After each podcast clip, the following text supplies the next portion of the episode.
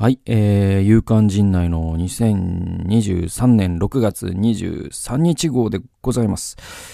えー、今週もですね、プレミアム放送ですね、アップロードしまして、えー、今回からね、新しいシリーズなんですけれども、えー、子羊の王国、目視録は週末について何を語っているのかという、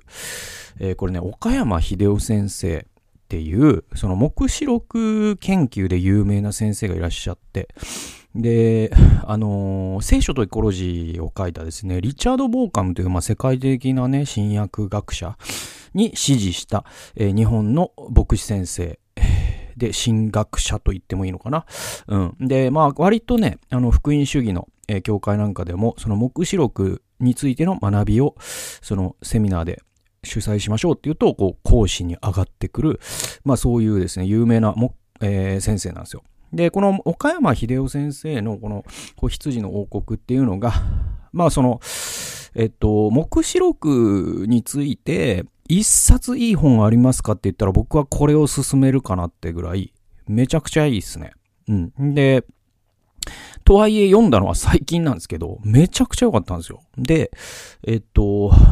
命の言葉書から2002年に出てる本でもう絶版になっちゃってて、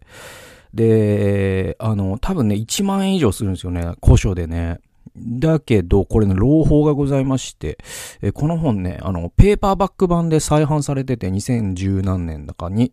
で、そのペーパーバック版が確か2200円とかで買えるんで、手に入る本なんですよ。で、この本は本当にこう、めちゃくちゃいいんで、なんていうのかな。まあ今ね、そのウクライナ戦争以降特にですけど、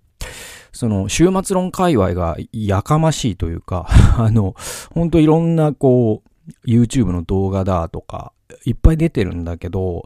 割と、まあごめん、ごめんなさい。僕の偏った印象では、相当、えー、なんていうのかな。ある特定の終末論にえっ、ー、と、情報が集中していて、まさにフィルターバブル、エコーチャンバーによって、YouTube とかで、えっ、ー、と、終末論学んでいくと、なんかね、ちょっと陰謀論とは言わないんだけど、相当キリスト教全体から行くと、だいぶ隅っこのエキセントリックな人たちの意見に吸い寄せられていくっていう傾向を僕はかん、えー、感じており、非常に危惧しています。はい。で、その、じゃあエキセントリックというか、キリスト教の中では端っこ、そして歴史も浅い終末論とは何かというと、一言で言うと、観南全景挙説ってやつです。で、これを、えー、相対化する。これも一つの意見の一つなんだって形で、目視録全体を聖書全体から生き、えー、位置づけていく。えー、そしてまたその歴史全体から位置づけていく。そして神が、えー、我々教会に何を語っているのかという、もっと大きな、ね、テーマについて語らずして、逆に言えば、観南前景挙説って結構この、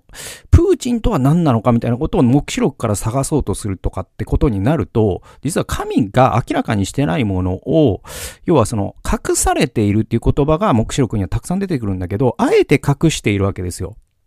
神様は。それを見てきたみたいな話をし始める人が増えるんで、やっぱり、なんかこう、まさにそれをこそ目視録は偽預言者と呼んでるんでね。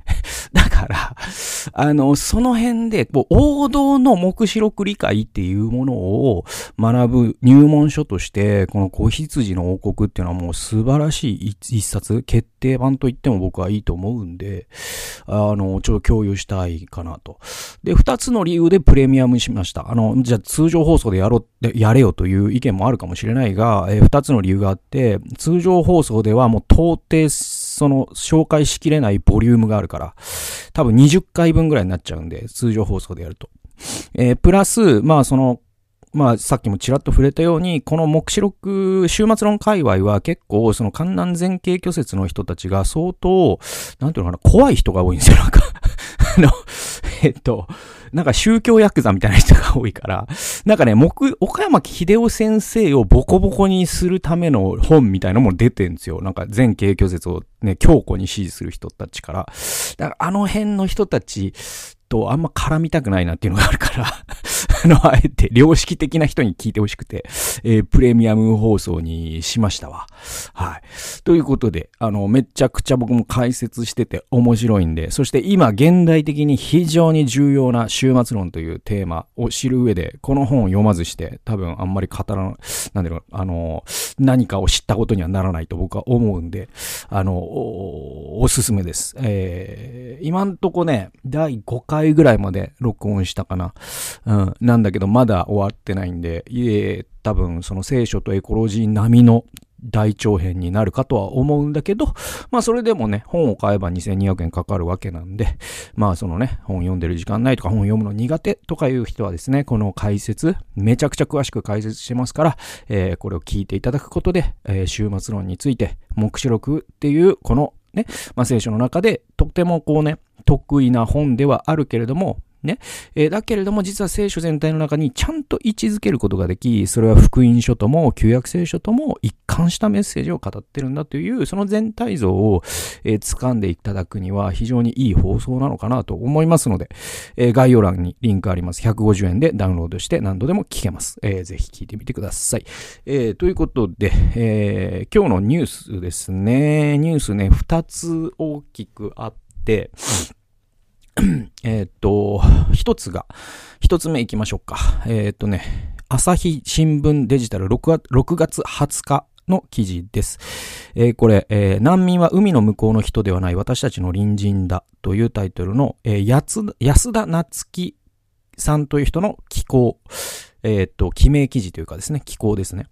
で、えっと、この安田なつきさんってね、えっと、フォトジャーナリストで、えっと、お父さんも有名なジャーナリストの方なんですよね。で、あのー、なんだっけな、うんとね、J、J-Wave、えー、ちょっと忘れちゃったけど、えっと、なんかあの、青木治さんとかがやってた、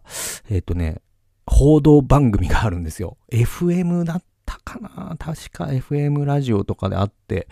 で、僕あの番組割と好きだったんだけど終わっちゃったんだよね。で、えっと、その、えっと、木曜レギュラーみたいなのをやってたのを僕は覚えてます。安田なつきさんというですね、えー、このジャーナリストの方。で、えっと、まあ、この記事、まあ、冒頭で何の記事かはわかるんですけど、6月20日、世界難民の日をご存知でしょうか僕は知りませんでした。ね、えー、去る6月20日っていうのは世界難民の日だったそうなんですね。で、1951年、国連が、えー、難民条約を採択したことを受け、OAU アフリカ統一機構が1974年に、えー、6月20日をアフリカ難民の日としたことが由来です。その後、2000年の国会、えー、国連、国連総会でこの日が世界難民の日に定められ、えー、難民の保護や支援について世界的関心を、えー、高める日に位置づけられてきました。昨年2022年、紛争や迫害などにより故郷を追われた人々が初めて1億人を超え、すごいことですよね、これね。で、過去最多となりました。こうした事態も踏まえ、世界難民の日を聞きに難民を守ろうという発言が、えー、発信が日本国内でも増えていくことでしょう。その一つ一つが大切であることには変わりありません。ただ、様々な報道機関や国際機関の発信の中での難民の表,、えー、表彰の多くが、海の向こうで撮られた写真や映像です。日頃、社会寛大に関し、えー、強く関心を寄せている知人でさえ、最近まで難民は海外の難民キャンプで暮らす人たちだと思い込んでいたと語っていました。もちろん日本国外で暮らす人々をどのように支えていくかも重要な課題です。ただ、知らず知らず私たちの中で固定化された難民のイメージが出来上がっていないでしょうか。ここ日本にも多くの難民が逃れてきていることを知っていますか？時折難民が飛行機に乗ってくるはずがない。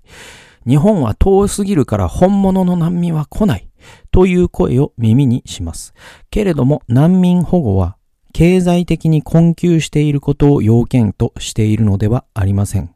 もともと飛行機に乗れるだけの経済力がある人にも迫害の恐れは立ちはだかります。一方で何とか資金をかき集めてフライトを手配する人もいます。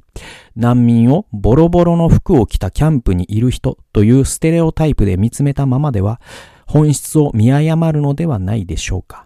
実際、命の危険が目の前に迫った人は、なるべく早く遠くへ逃れようとします。そうした中で、たまたまビザが取れた国、たまたま仲介者が指定した馴染みのない国に逃れてくることは珍しいことではありません。現に今2000人以上の人々がロシアの軍事侵攻を受けているウクライナから避難してきています。日本と同じく紛争地から遠く地続きでないカナダでは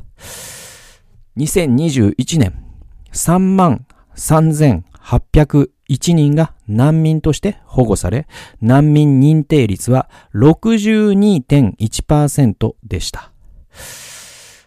難民のイメージということで言えば、難民を受け入れると治安が悪くなるもネット上でよく飛び交う言葉です。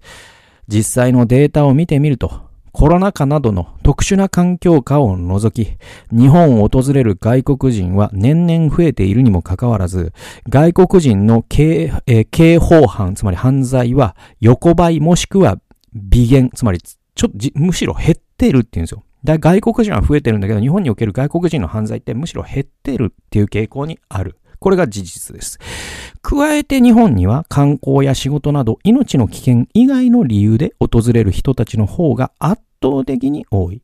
にもかかわらず、難民の存在だけを取り沙汰するのは合理的ではないでしょう。実は日本はすでに難民と共に生きてきた社会でもあります。1970年代の後半、東南アジアではベトナム戦争やその後の政変などにより、多くの人々が故郷を脱し、インドシナ難民として国外へと逃れていきました。小さな船にぎゅうぎゅうになりながら海を越えようとした人々はボートピープルと呼ばれました。日本は1万1000人以上のインドシナ難民を受け入れ、今は2世代目、3世代目、4世代目となっています。ところがこの時の蓄積は、その後の難民受け入れに行け、えー、生かされませんでした。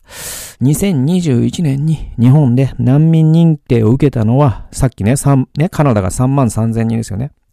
えー、何人だと思います？日本で21年間ですよ、2021年。カナダが3万人受け入れた年、同じ年、わずか74人。すごくないですか？難民認定率、さっきカナダね、62.1%って言いましたね。えー、難民認定率にしてたった0.7%、1000人申請して、ね。えっ、と、だから100人に0.7人ですよね。えー、だから、えっ、と、1000人申請して7人しか受からないってことよ。すごくないですか？で、つまりもう原則落ちるってこと。日本で申請するとね。だけど、これね、おかしな話なんですよ。まあ、後で言いますけどね。で、なぜこんなにも難民認定率が低いのでしょうか？日本では今、えー、出入国在留管理庁という文字通り出入国を管理し監視する機関の中で難民審査も行われています。しかし、管理と監視と庇護を判断する専門性は全く別物です。このように、そもそもの制度的限界を抱えてきた上、その難民審査の中身もまた問題視されています。難民申請者に対して行われる一次審査では、弁護士の同席は許されず、録音録画も認められていません。例えば、日本でも被疑者に対する取り調べの可視化は不十分ながら進められています。保護を求めてやってきた人たちにはその権利さえ認められていないのです。これおかしいよね。で、まあ、以前も僕ね、有感人内で言ったけど、この、あの、入管管理局ってさ、あの、前身組織が特攻警察なのよ。ね。だから戦時中、日本の治安を守り、その政府に立てつくやつを取り締まる機関が今、ね、入管、ね、その、えー、入管管理局なんで、で、その論理の人が難民をし、ね、審査するってなると、当然、その99%落とすってことになるよね。日本の治安を守るというね、規範でやってるから。だけど、後で言うけど、実は難民ってそういう話じゃないんだよ。もっと普遍的人権というものに、えね、基づき、自らの政治信条とか、自らの性思考とか、そういったものによって、ね、罰せられてしまう。で、自国にいたら殺されてしまう。そういった人たちを国際的に守っていきましょうねという条約があり、それに日本が、批准してるんです。で、これ日本が批准してないなら何の文句も言えないのよ。だけど、批准してるんですよ。だから、彼らが、じゃあ、私のね、例えばレズビアンの人がルワンダにいたら死刑になってしまうと。ね。で、このままでは死刑になってしまうから、じゃあ、難民ね、この条約に批准している国のリストというものを見たら、日本が入っとるわけ。だから来るのよ。そら来るよね。だって、私たちは普遍的な人権というものに同意しますよって言ってるんだから。だけど、99%落とす。なぜなら日本の治安が心配だから。これって詐欺だよね。だから国際的な詐欺を日本は働いて、働き続けてるんです。ずっと。えー、続きを見ましょう。一次審査で不認定になった人々は、不服申した、不服を申し立て、二次審査を受けることになります。その際、入管外部の人間が難民審査参与員として関わりますが、最近では一部の参与員が出、えー、出身国情報をほとんど見ないで審査をしていることが明るみに出たり、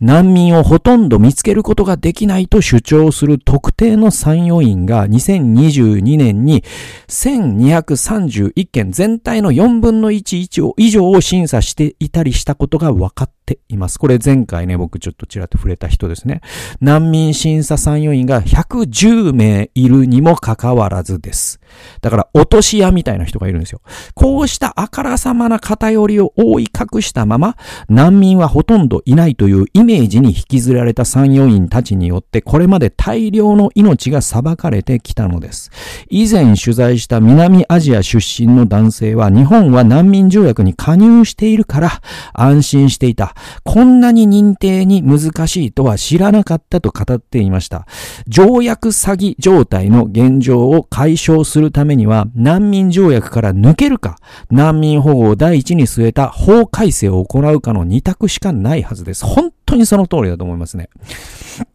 で、えー、6月9日に成立した、えー、改定入管法が施行された場合、難民申請が2度不認定になった人々は以降、難民申請をしても送還、強制送還の対象になります。この法案の採択で賛成を投じた議員たちはあまりにずさんな難民審査が浮き彫りになりながらも誤った送還は一人たりともあり得ないと本気で信じているのでしょうか。困難を何とか回避しようと難民として保護される、つまり危険な地に送還されない道ではなく、送還されるリスクを残しながらも別のビザで滞在を試みる人たちもいます。就労できる立場にある人だけをことさらに取り上げる報道もありますが、命の選別として伝わらないよう注意を払うべきでしょう。ほんとそうですよね。で、確かに働くための許可や環境さえあれば自立して生活することができる人たちもいます。一方、過去に暴力を受け、体が不自由不自由だったり、教育を受ける機会を奪われたことで読み書きがうまくできなかったりする人もいます。そうした人々を支えていくのは社会としてごく自然なことでしょう。また、私が取材した人の中には難民申請の仕組みを知らない、あるいは日本の難民認定が厳しいと知っていて、申請をためらっていたことで、在留資格を失ってから難民申請をした人たちがいました。在留資格を失った状態では就労の許可を得ることができません。ネパール人として初めて日本で難民認定を受けた男性は、在留資格を失った後に難民認定の制度を知り、拷問の後遺症で時に痛む足を引きずりながら、片道7時間をかけて入管に通ったと言います。これらはどれも遠い海の向こうの話ではなく、私たちの隣人人に関わることです。世界難民の日に合わせて発信が増える中、日本でのずさんな難民審査の実態に何ら問題提起せず、海の向こうの人たちとしてしか捉えない言葉に説得力があるか、発信者それぞれが考えなければならないでしょう。難民が命の危険がある場所に送り返されることは死刑執行に等しいことです。隣人が死刑への道に進むのを黙って見過ごすのか、その道をなくすために制度を作り変える、えー、変えるのか、6月20日に 足元から考えてみる必要があるのではないでしょうか。フォトジャーナリスト、やつ、安田夏樹ということで。ええー、まあ本当に、なんていうのかな、あの、よくわかんないんだよっていう人にもわかりやすく解説してくださっていて、とても好意的なね、好意が持てる記事だなと思いますよね。で、まあこの入、ね、改正入管法ってひどい法律でさ、まあ山本太郎議員が暴れたのはあれはどうかと思うけど、でも暴れる気持ちもわかるぐらい僕はひどい法律だと思いますよ。で、本当に、まあ、ここに書いてる通り、その、その、このね、この類の記事のヤフコメ世論が本当にひどくて、もう見てられないんだよね。もう、あれ、もうあれ見ちゃダメだよ。本当目が腐るから。バカがバカをね、あの、トロしてるだけのものを見ると目が腐りますから、絶対見ないでほしいんだけど、この手のね、類のね、難民関係の、えー、類のヤフコメを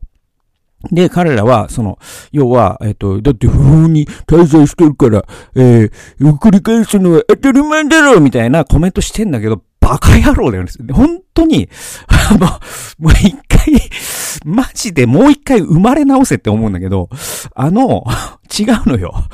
だから、あの、本当に、あの、マイスモールランドとか見てほしいんだけど、違うから。そうじゃなくて、逆なのよ。その、順番が逆で、彼らは、その、えっと、難民認定審査に落ちた結果、その、移動の自由をまず剥奪されるんですね。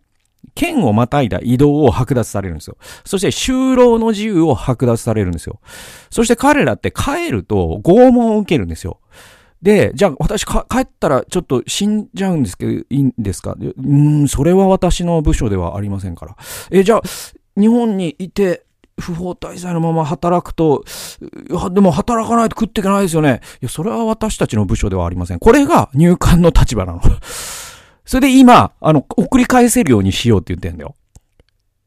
だから、じゃあ、もう、あの、松岡洋介がしたように、もう、ね、難民条約から抜けろよって言うんですよ。僕は。なんか、その方がまだ筋が通ってて気持ちよいよね。なんか、もう、ついでに国連とか G7 からも抜けちゃえばと思うわ、本当に。あの、その方がまだスッキリする。だけど、仮にも、日本は人権を守る国ですよと、外に言ってるなら、ね、そのように行動しろよと思うんだよ。でも今回の改正ってその逆やってるよね。そしてまあ毎回僕言うけど、ここに隣人という言葉もが出てきてるけど、ね、クリスチャンであれば、なおのこと腹が立つわけ。つまり、その、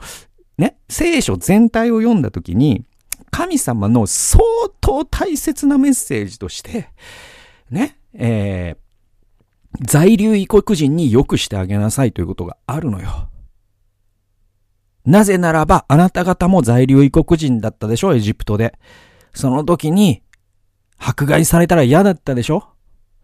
ね、その時に、ね、えー、差別されたら嫌だったでしょだから、ユダヤ人たちよと、あなたたちも自分たちの国にいる在留異国人に良くしてあげなさいよ。これが神様の倫理だよね。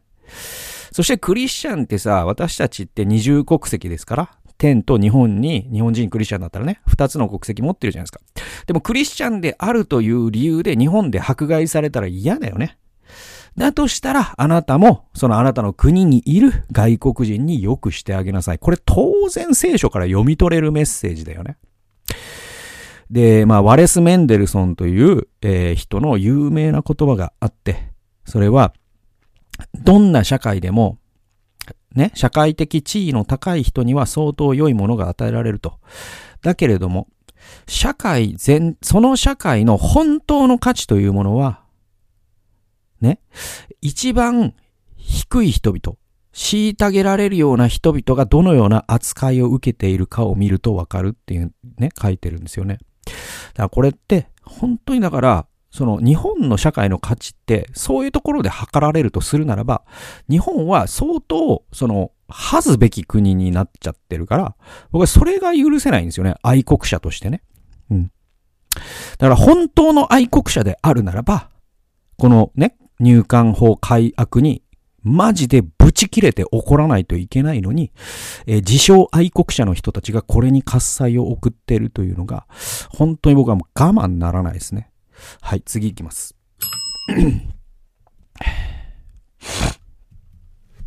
えー、次ですね。これはですね、6月、同じ6月20日の、えー、ニューズウィークの、ニューズウィーク日本版の記事です。えー、LGBT 理解増進法の罪と共振するクイア映画怪物というですね。はい。えー、読みましょう。是枝裕和監督の最新作怪物が現在全国の映画館で上映されている。この映画はカンヌ国際映画祭にえ出品され、え脚本賞とクイア、クイアパルム賞の2冠を受賞した。で、ちなみにね、あの、クイアっていう言葉ってあんまり日本で広がってないんだけど、クイアっていうのは、あの、まあ、LGBTQ の Q の部分なんだけど、その性的マイノリティとかの、その、けえっ、ー、と、なんていうかな、えっ、ー、と、生きづらさを正していきましょうよ、みたいな、え、文脈で語られる、そのクイア、えー、クイア、クイア文化っていうのは、要はそのせ、要はその男性性、女性性みたいなものに縛られた、えー、規範っていうものから自由になる社会を目指しましょうよ。っていうことがクイア文化なんですよね。で、今そのアメリカでは反クイア文化っていうのを保守派の人たちが頑張ってるみたいな状況がある中、クイアパルム賞っていうのはそういう意味なんですよ。で、この2巻を受賞した、えー、6月16日に成立した LBG、えー、LGBT 理解増進法が、えー、当初の内容を大きく後退させ、これでは反 LGBT 法だという当事者の声もある、えー、上がる中、マジョリティの無知がもたらす残酷残酷さを描いたこの作品は我々にこれで良いのかというメッセージを突きつけている。で、ちなみにこの反、ね、えー、このままでは反 LGBT 法だっていう話って前回の、先週のね、僕勇敢陣内でも言ったけど、えっと、不当な差別という表現がもう意味がわからんって話なのよ。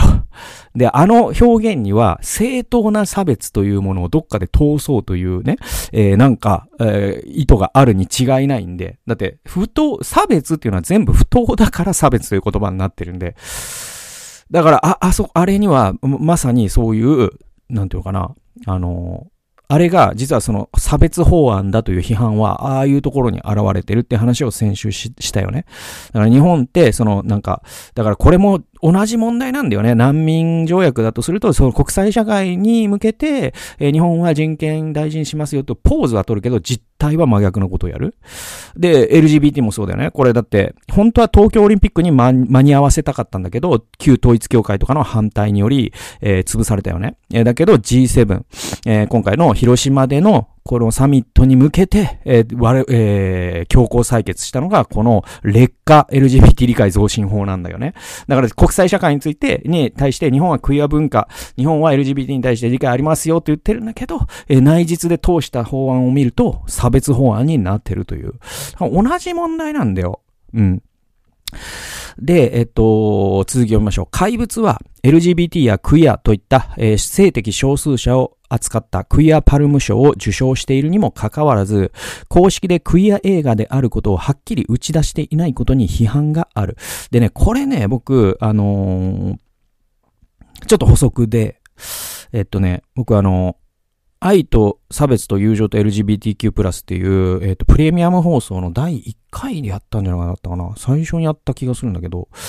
で、あれの北丸裕二さん。で、北丸健二さんって僕ずっと言ってたんだけど、申し訳ない。今は訂正します。あの、なんか思い込んでて、なんか字の形とかでも。で、えっと、北丸裕二さんです。で、北丸裕二さんと、えっと、ダースレイダーさんが、この怪物についての対談動画を YouTube で無料公開してるんで、この動画も本当にいいんで、ぜひ聞いてほしいんだけど、で、それで言ってて、ああ、そうかと思ったのが、要はね、あのね、これって日本はもう、完全にその、えっと、LGBT 理解みたいなことで言うと、えっと、欧米から周回遅れなんだよね。で、えっと、実は欧米がじゃあそんなに偉いのかというと全然そんなこともなくて、2013から5ぐらいで一気に変わったんだけど、欧米って。でもその前で言うと、2008年のブロークバックマウンテンっていう映画があるんですよ。で、この映画、ほんと僕、結構僕の、なんていうのかな、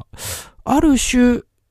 僕も10年前、20年前って、そのまさにこのキリスト教保守派の立場とそんなに変わんない、あ、いや、聖書に書いてるからゲイは罪でって思ってたのよ。だけどこれがなんかガラガラと崩れた経験をこの、やっぱ5年、10年でしたんだよ。どんどん何段階に分けて。で、それはいろんな本を読んだこともあるんだけど、映画を見たことも大きくて、その中の決定的な映画が結構このブロークバックマウンテンだったんですよ。で、この映画本当にいい映画で、おそらく、その、あと2年遅ければ、アカデミー作品賞を取っていたはずだと言われてるんですよ。ギレンホールというね、えー、俳優が出てる。で、えっと、ワイオミングというですね、田舎の、その昔の田舎の話なんですよ。で、これってまさに今のね、えー、世界ならば、クイアパルム賞も取れば、アカデミー作品賞も取っていい映画なんだけど、2008年になぜ取らなかったかというと、これがクイア映画だったからなんですよ。で、えっと、当時、そのアメリカのね、んと、まあ、この映画もすごい映画界でめちゃくちゃ評判が良かった。実際、そのアカデミーでも脚本、えっ、と、作品賞以外は結構たくさんの賞を取ったんだけど、えっ、と、この映画はなんかね、公開にあたって様々な映画館に向けて、これがゲイの作品だ、ゲイが出てくる作品だという宣伝はしないようにという通達が言ったらしいんですよね。だから2008年のアメリカってその程度だった。2007年だったかもしれないけど、でもそっから一気に欧米というのはね、同性婚合法化であったりとか、えっ、ー、と、法制美も進んでですね、えっ、ー、と、性的少数者の人たちが生きやすい社会に変わっていったんですよ。だけど、で、ここの批判って何かっていうと、まさにブロークバックマウンテン的なね、そのプロモーションをやってるんですよ。怪物という映画は。つまり、これは、その、実、この映画の主題って、まあ、後でチラッと触れるけど、この映画の主題って明らかに、政治人の話なんですよ。ね。ところが、是枝監督含め、映画の制作人、そしてそれを報道するメディア、誰しも、その部分にはあんまり触れてないんですよ。で、おそらくそれって意図的なんですよ。で、これはまさにブロークバックマウンテンが当時アメリカでね、広告された方法と近いんですよ。つまり、これは真実の愛の物語ですよ、みたいな形で、その、ね、同性愛の話だということを隠したプロモーションを日本でやってる。で、これは、だから、その両手を縛られた状態でやってるんで、多分、だから、是枝監督もおそらく、もっと大きなもの、配給会社なのかね、電通なのかわからないけど、そういったものの指示で、本当は言いたいんだけど言えないという可能性も僕はあると思っている。だからこれ、これで是枝監督を責めるのはちょっとかわいそうだなという感じは僕はするかな。で、えっと、だから、まあ、えっと、公開前にね、クイアというキーワードを隠したかったのは理解できる。しかし、少なくとも映画が公開されて以降は、クイアというテーマを前面に打ち出した方が良いだろう。もしアメリカやヨーロッパでこの作品が作られていたなら、監督も脚本家もはっきりこれはクイア映画だと述べていたはずだ。怪物ではクイア当事者が残酷な状況に置かれる。とは言っても、この映画では性的少数者を露骨に差別し攻撃攻撃する人間は、人物は一人しか出てこない。むしろほとんどの登場人物は一般的な意味では善人と呼んで差し支えない。そのような善人たちが全く無自覚に当事者にダメージを与え続けるのだ。例えば、良かれと思って普通の家庭を目指したいと述べてしまう母親。何気なく男らしくないという言葉を使う教師。男同士が付き合うことを揶揄する子供たち。お姉タレントを面白キャラとして扱うメディア。そして何の悪意も持たずその真似をする大人や子供。こうした登場人物たちは無知やそれに起因する配慮のなさのために無自覚な加害者になってしまっている。彼らはそのような知らぬがままに犯してしまった罪によって最終的に取り返しのつかない罰を受けてしまうのだ。この映画はもちろんよくできたフィクションに過ぎない。だが、日本で LGBT やクイアといった性的少数者が置かれている状況の一面も表している。映画の登場人物たちに LGBT やクイアについての知識が少しでもあれば、当事者が当事者だと気づかなくても、言葉遣いや態度が変容することによって無自覚に当事者を傷つけることはしなくてよかったかもしれない。それによって映画の結末も変わっていただろう。この映画はクイア映画と呼べるが、その矛盾は当事者ではなくマジョリティに向けられている。マジョリティが自らのマジョリティ性に安住し、無知であることは罪なのだ。複数の視点が交錯する映画の構成も単なるギミックを超えた意味がある。無知を前提にしたマジョリティ側からの視点、マジョリティ側からの配慮は独りよがりのものに過ぎないということだ。この映画はそのことを残酷なまでに描き出す。学校教育の現場での理解増進が必要な理由はここにかかっている。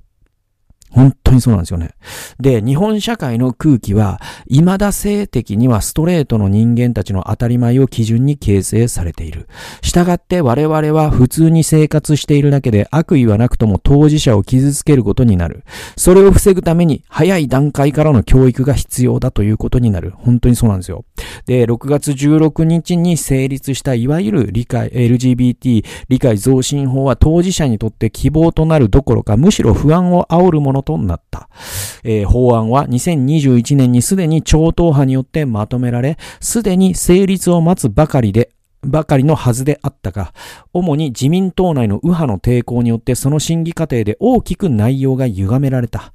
例えば差別は許されないという文言が、不当な差別はあってはならないというまるで正当な差別が存在するかのような言い回しに変更され、また民間の団体と団体等の自発的な活動の推進という文言も削られてしまった。また維新と国民民主党の修正案で全ての国民が安心して生活できるよう留意するするというマジョリティへの配慮を求める文言も追加された。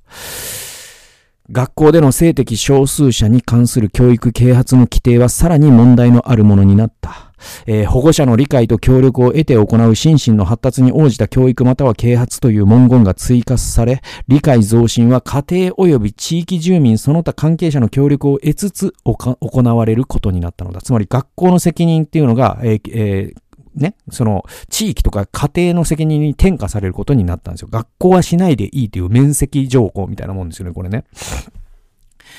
しかし、その保護者、じゃあ保護者がそれを行えるかというと、じゃあその保護者とは何者か。怪物の登場人物に例えれば、それはクイア的傾向を持つ自分の子供をモンスター扱いする父親であり、男らしい父親像を悪意なく理想化してしまう母親のことだ。この理解増進法が配慮せよと述べている対象は当事者を少しずつボディーブローのように傷つけていくマジョリティの空気なのだ。映画の中でも当事者がいかにマジョリティに気を使って生きているのかを述べるくだりがあるが、この法律はそれを当事者にますます強く要求するのだ。2007年の韓国映画お嬢さんは、えー、映画の構成やテーマの面で怪物とパラレルの関係にある。大きく違うのはその結果だ。日本統治下の韓国を舞台にしたこの作品はこれから始まる開かれた世界への展望を持って終わる。一方怪物は閉じられた世界へと向かう。ビッグバンに対するビッグクランチ。膨張してきた宇宙は再び収縮へと至る。それが消滅するまで。怪物の結末をどのように評価すべきかは難しい。開かれた世界への道筋を示す方法もあっただろう。しかし少なくとも、この映画が2023年の日本のリアルを描いているとすれば、この映画にはこの結末しかありえなかったと言えるかもしれない。全くタイムリーなことに日本国は性的少数者に対してマジョリティの顔色を伺って閉じた世界にこもっていれば許してやるという法律を作ったのだから。本当に、なんつうのかな。まあちょっと涙出るぐらいね、悲しい話というかさ、情けない話というか。まあこれは我々の投票行動のね、成したものだから、我々自身が、にブーメランとして帰ってきた。で、僕は少数者が生きづらい社会は多数者もやはり生きづらい社会だという信念を持つんでね。ね。少数者が生きやすい社会は多数者も生きやすいはずなんですよ。これ、トレードオフじゃないんですよね。ゼロサムじゃないんですよ。プラスサムなんですよ。ここが分かってない人が本当に多いんだけど。で、まあその怪物の話、ちょ、あんまりネタバレになっちゃうとあれなんだけど、そのね、怪物ってどういう映画かというと僕ね、先々週ね、その豊橋で見てきたんだけど、もう本当に、まあ、すげえ映画でしたよ。めちゃくちゃ面白いですよ。ぜひ見てほしいんですよ。で、えっと、この映画って、まあもう本当にいろんな要素があってさ、そのちょっとモンスターペアレント問題だったりとか、そのまあ教育ね、先生たちが追い詰められてるっていう今のね、その教育現場の問題であったり、でもやっぱり一貫して、この映画はやっぱりクイアパルム賞を取ったっていうことがわかる、まさにその男の子の、えー、まあ同性愛者ですよね。だから、うんと、えー、要はその性自認が女の子の、えっ、ー、と、これはだから、えっ、ー、と、シスとトランスで言うと、トランス男性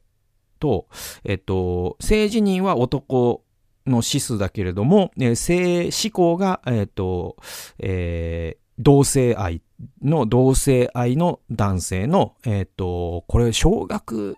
何年生なんだろう ?3、4年生だと思うんですけども、の男の子同士の恋愛が軸になってるんですよ。ね。で、えっと、この、うんと、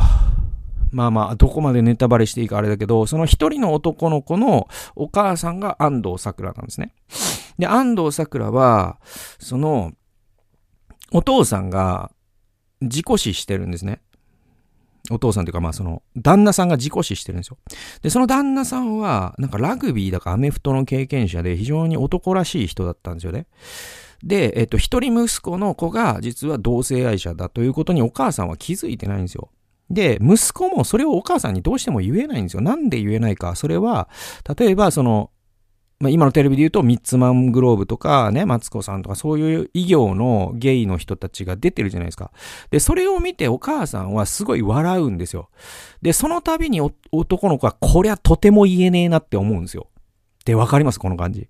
それでお母さんを傷つけないたくないから、この男の子は、主人公の男の子は自分が男の子に恋愛をしているという自分の異常性を隠すんですよ。そしてどこで聞いてきたかわからない僕の脳みそには豚、僕の頭には豚の脳みそが詰まっているということをお母さんに伝えるんですよ。で、なんでそんなこと言うの？みたいなこと言うんだけど、それは、そのもう気が狂いそうだからですよ。ね。で、その叫びが性自認、あ、性思考ね、性思考から来ているということにお母さんがいつまで経っても気づけないから、で、車の中で、ね、いつかあなたがね、本当にあなたのことをお母さんは、えー、本当にで、お母さんもね、何の悪意もないんだよ。何の悪意もない素晴らしいお母さんなんだけれども、シングルマザーでね、あの、子供育ててね。だけど、私はね、本当にお母さん、本当お父さんが死んでからあなたのために生きてるって。で、そのあなたが別に有名にならなくてもいいの。お金持ちにならなくてもいいの。ただ、ね、あの、えー、結婚して、で、子供を設けて、えー、そして、えー、ね、あなたがお父さんとお母さんみたいな幸せな家庭を作ってくれたらそれでいいのっていう時に、その男の子はどう感じるか。そんな未来は自分には訪れないことを深く一番知ってるわけ。なぜなら初恋の人が男の子だし、僕は女の子と結婚するってことは一生ないということが、その細胞レベルでわかるわけですよ。ね、なぜならそれは生物的基礎を持つからね。で、えー、どんどん自分を傷つきながら、傷つけながら、だけどお母さんも傷つけたくないから、カミ、カムアウトすることができない男の子がおり、そしてその子男の子が、えー、学校に行くと先生に、ね、組体操の練習をしてるときに、おい、お前、そんなんね、男の子だろ？みたいなことを言える、言われるたびに傷つくんですよ。ね？で、その傷ついてる男の子と、性自認が女の子だというシス、えー、トランスの、えー、男の子が、えっ、と、ね、クラスにいるんですよ。で、このトランスの、えー、男の子、ね、だからこのシスとかトランスの話って結構こう複雑で、僕もちょっと本当に正確に理解してなくて間違ったこと言ってたら、ぜひですね、当事者の方、あの、厳しく指摘してほしいんですけど、もちろんこれから勉強続けていきますんで、申し訳ないね。で、このトランスの、要は性自認が女の子のもう一人の主人公の男の子がいて、で、この男の子は、ああもうその性自認が女の子だから、もう本当はスカート履きたいんですね。うん。で、もう、もう、やることなすこと全部、だからその、おままごとが好きだし、あやとりが好きだし、男の子と遊んでる自分っていうのにもものすごく違和感を感じている、そういうその、要は歩き方とか話し方も違うっていうどことなく女の子っぽい。ってことで、いじめられてるんですよ。どこ、女男みたいな形で。で、いじめられとるんだけど、先生もそれがトランスだって気づけないんですよ。ね。それゆえに、その男の子も、それを隠して生きるしかないじゃないですか。ね。そんな風にして、その出会った、クラスで出会った、この二人の男の子が、えー、恋をするんですよね。で、まあその小学生同士ですから、だからそのそそういう性的描写みたいなのはないんだけど、だけどフレンチな恋愛をするんですよ。フレンチキスみたいな、そのプラトニックな恋愛をするんですよ、二人がね。で、それは、隠れて行われるんですよね。っていう軸があって、で、そのもう一人の主人公の男、えー、これは片親のお父さんなんだけど、中村獅童さんで、こ、こい、この人がもうまあ、この映画で唯一明確な、その LGBT 差別を行う人間なんですよ。で、このお父さんがお前の頭には豚の脳みそが詰まっている。だから、それで彼、そのお父さんはもう更生施設みたいなものに息子を入れるんですよね。だけどそんなもので治るわけはないよね。科学的に治らないということが分かっているから。はい。治るわけないです。あの、むしろ気狂うだけですね。はい。なんで、あの要はもう何重にもいじめられるんですよ。男らしさを教えてやるみたいなことで。で、うちの息子は病気なんだよみたいなことを言うんですよ。でもいつから治るからつって。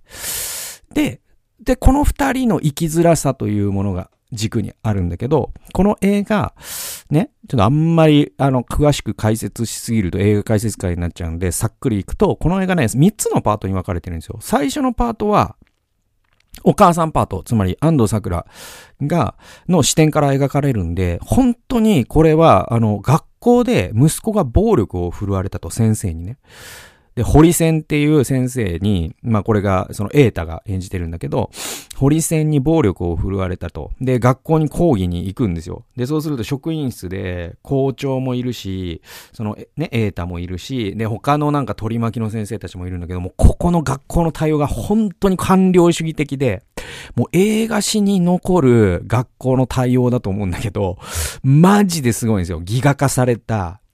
め、ま、面白いというかもう、もう、すごいですよ。あそこだけでも見てほしいんですけど。でも、もう、安藤桜の立場に立ってると、もう本当にこいつら一発ずつマジで殴らないといけないってなるんですよ。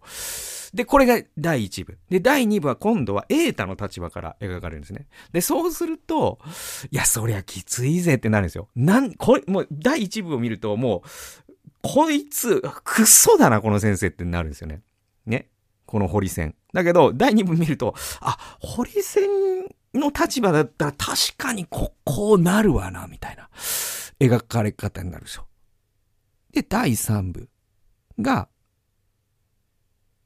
当事者、つまり子供の立場からなんですね。で、そうすると、第1部とも第2部とも全く違うフレーミングが出てくるんですよ。それがクイアなんですね。だから大人たちはこれは学校の対応の問題だと親は思っている。先生はこれはいじめの問題だ。子供の嘘の問題だと思っている。